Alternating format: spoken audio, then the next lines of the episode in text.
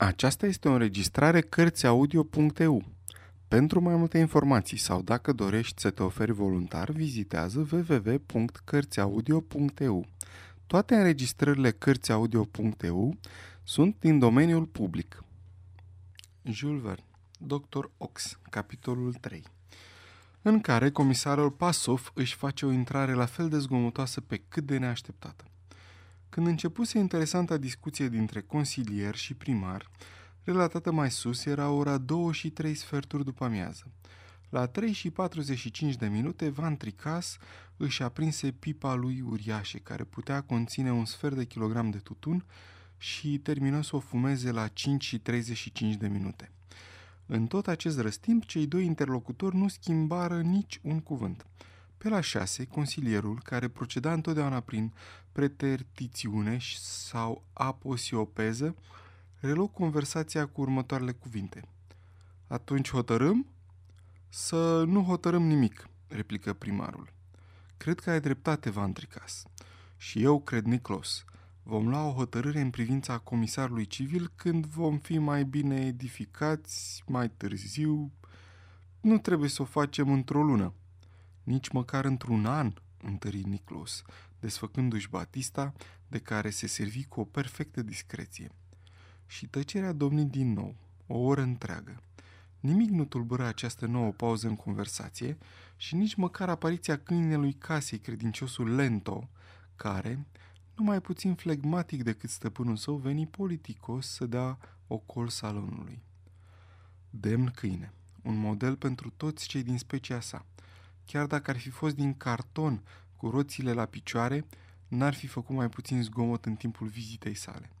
Pe la opt, după ce Loce aduse vechea lampă din sticlă mată, primarul îi se adresă consilierului. Mai avem vreo problemă urgentă de rezolvat, Niclos?" Nu, Vantricas, după câte știu niciuna. Totuși, parcă mi s-a spus că turnul de la poarta Audernarde e gata să cadă, își aminti primarul. Într-adevăr, confirmă consilierul, și chiar nu m-ar mira dacă într-o zi sau alta ar strivi un trecător. Înainte ca o astfel de nenorocire să se întâmple, reluă primarul, sper că vom fi luat o hotărâre în privința acestui turn. Sper și eu, Van Tricas. Dar sunt probleme mai urgente de rezolvat. Fără îndoială, în cuvință consilierul. De pildă problema halei de piei. Tot mai arde? întrebă primarul. Da, de trei săptămâni. Nu am decis noi în Consiliu să o lăsăm să ardă? Ba da, Vantricas, la propunerea dumitale. Nu este acesta mijlocul cel mai sigur și cel mai simplu de a rezolva problema incendiului? Fără discuție. Ei bine, să așteptăm. Asta e tot? Asta e tot, răspunse consilierul, scărpinându-și fruntea, ca pentru a fi sigur că nu uitase vreo problemă importantă. A, exclamă primarul, n-ai auzit vorbindu-se și de o scurgere de apă care amenință să inunde partea de jos a cartierului Saint-Jacques? Într-adevăr, răspunse consilierul. Păcat că această scurgere nu s-a produs deasupra halei de piei. Ar fi combătut într-un mod natural incendiul și asta ne-ar fi scutit de multe discuții. Ce vrei, Niclos? Nimic nu este fără sens ca accidentele. Nu au nicio legătură între ele și oricât ai vrea, nu poți să profiți de unul pentru a-l atenua pe celălalt. Această subtilă observație a lui Van Tricas îi ceru o bună bucată de vreme amicului și interlocutorului său pentru a putea fi gustată cum se cuvine. E, reluă în sfârșit consilierul Niclos, dar noi nu vorbim despre marea noastră problemă. Ce mare problemă? Avem deci o mare problemă? întrebă primarul. Fără îndoială, iluminarea orașului. A, da, iluminarea doctorului Ox. Întocmai, ce se aude? Merge bine, Niclos, răspunse primarul. A început instalarea conductelor, iar uzina este complet terminată. Poate ne-am cam grăbit în această problemă, spuse consilierul clătinând din cap. Poate, răspunse primarul, dar scuza noastră este că doctorul Ox suportă toate cheltuielile. Nu ne va costa niciun ban. Este într-adevăr scuza noastră. Și apoi trebuie să ții pasul cu epoca ta.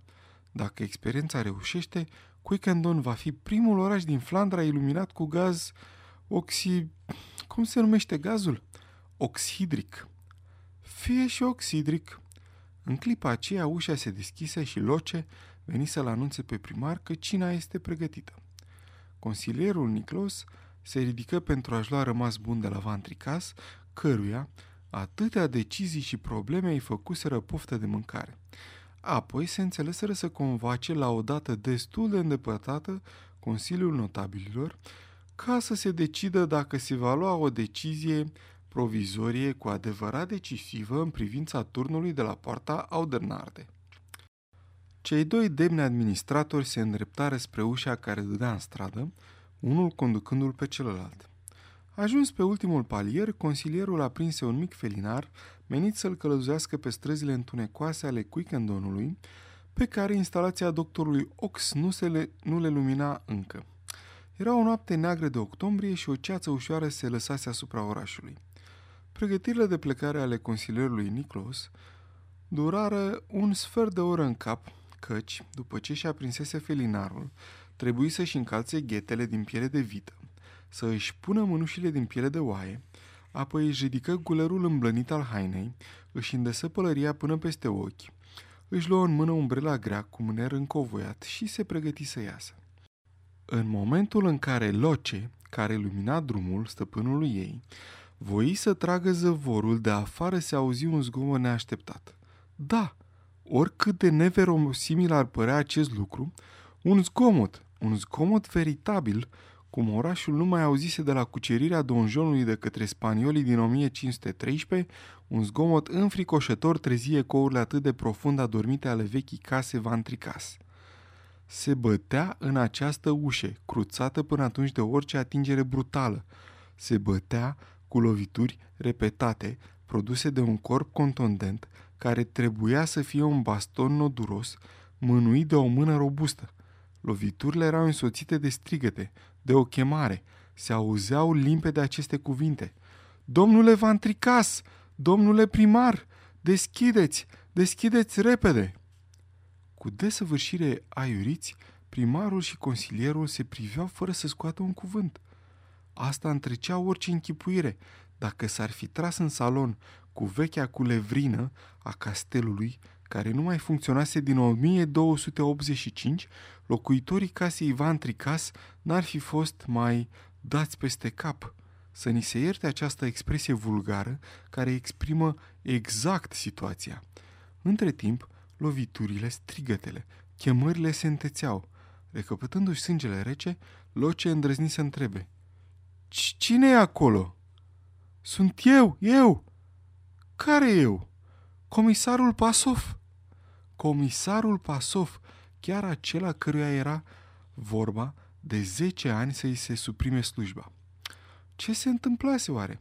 Să fi invadat burgunzii Quickendonul ca în secolul al XIV-lea? Numai un eveniment de o asemenea importanță ar fi putut să-l tulbure într-atât pe comisarul Pasov, care nu era mai puțin flegmatic și calm decât primarul însuși. La un semn al lui Vantricas, căci demnul bărbat n-ar fi putut scoate un cuvânt, zăvorul fu tras și ușa se deschise. Comisarul Pasov năvăli în antecameră, parcă ar fi fost un uragan. Ce se întâmplă, domnule comisar?" întrebă Loce, o fată curajoasă care nu-și pierdea capul în cele mai grave împrejurări. Ce se întâmplă?" răspunse Pasov în ai cărui ochi mari și rotunzi se citea o puternică emoție. Se întâmplă că vin de la locuința doctorului Ox, unde avea loc o recepție și că acolo... Acolo? insistă consilierul. Acolo am fost martorul unei asemenea altercații încât, domnule primar, s-a făcut politică. Politică? replică Vantricas, ciufulindu-și peruca.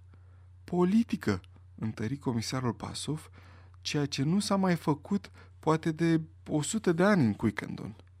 Atunci, discuția s-a înfierbântat. Avocatul Andrei Schult și medicul Dominic Cousteau s-au certat cu o violență care va duce poate, poate va duce la o ieșire pe teren. Pe teren? strigă consilierul. Un duel? Un duel la Quickendon? Și ce și-au spus avocatul Schultz și medicul Custos? Și-au spus în tocmai așa. Domnule avocat, i s-a adresat medicul adversarului său, mi se pare că mergeți cam departe și nu aveți grijă să vă măsurați cuvintele. Primarul își împreună mâinile, consilierul păli și lăsă să-i cadă felinarul. Comisarul clătine din cap. O frază atât de evident provocatoare, pronunțată de o notabilitate a orașului? Acest medic custo, murmură Vantricas, este un om cu adevărat periculos, un cap exaltat. Veniți, domnilor! Și dând curs invitației, consilierul Niclos și comisarul intrară în salon împreună cu primarul Vantricas. Sfârșitul capitolului 3